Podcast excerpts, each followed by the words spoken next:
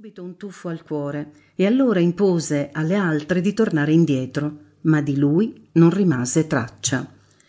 Un giorno andò a casa sua il padre di una ragazza del quartiere di nome Tina, uomo all'antica molto serio, il quale teneva quasi sempre la figlia in casa, per paura che venisse presa in giro dai maschi.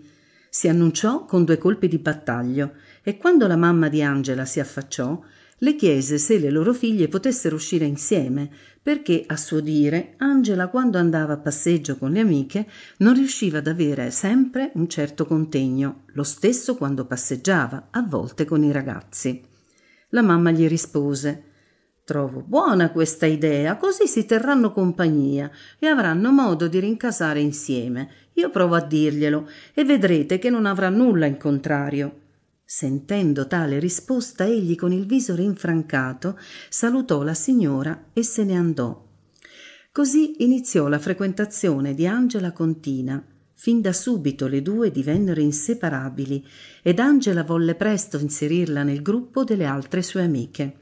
In quel periodo erano stati aperti i primi pub a Vasto, il Lavinia 21 e il Paradise, ma pochissimi ragazzi e ragazze vi si recavano perché in tanti non avevano soldi da spendere. Non a caso, nel giro di un paio di anni gli esercizi vennero chiusi.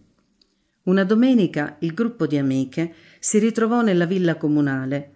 Angela e Tina, discorrendo, avevano distanziato le altre, quando sentirono alle loro spalle la voce di un ragazzo, Nicola, che invitava entrambe a fermarsi e continuava a ripetere Ah, ragazze, oh, fermatevi un po'.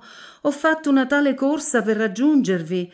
Ma visto che le due non avevano proferito parola, continuò Tina, oh, guarda che ce l'ho con te. Senti, tu mi piaci molto e io vorrei conoscerti meglio.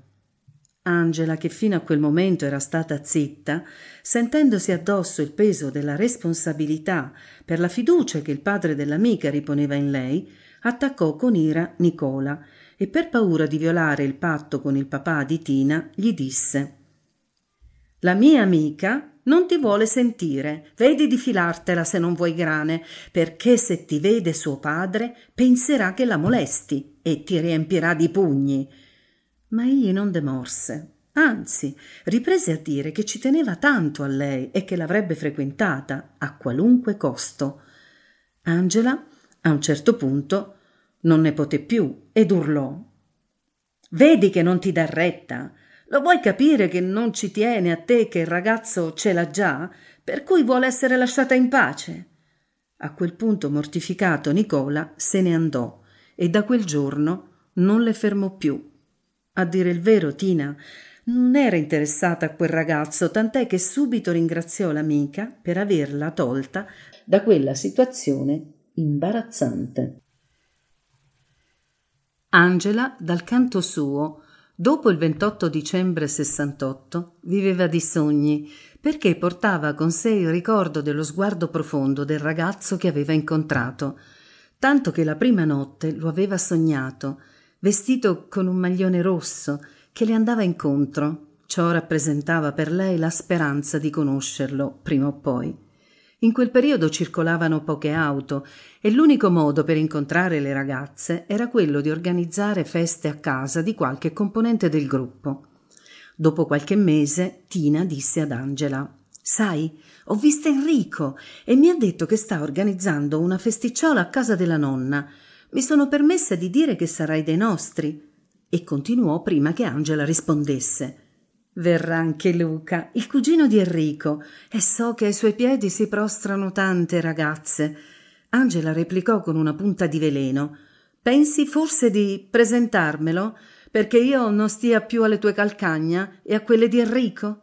Se non vuoi fare brutta figura, evita di farmelo conoscere si voltò e senza salutarla si diresse verso casa.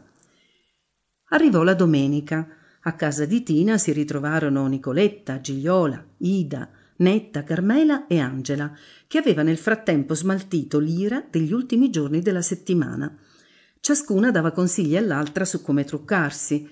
Alla fine tutte e sette andarono all'appuntamento convenuto in un sentiero della villa comunale. Enrico si rivolse ad Angela. Tra poco arriverà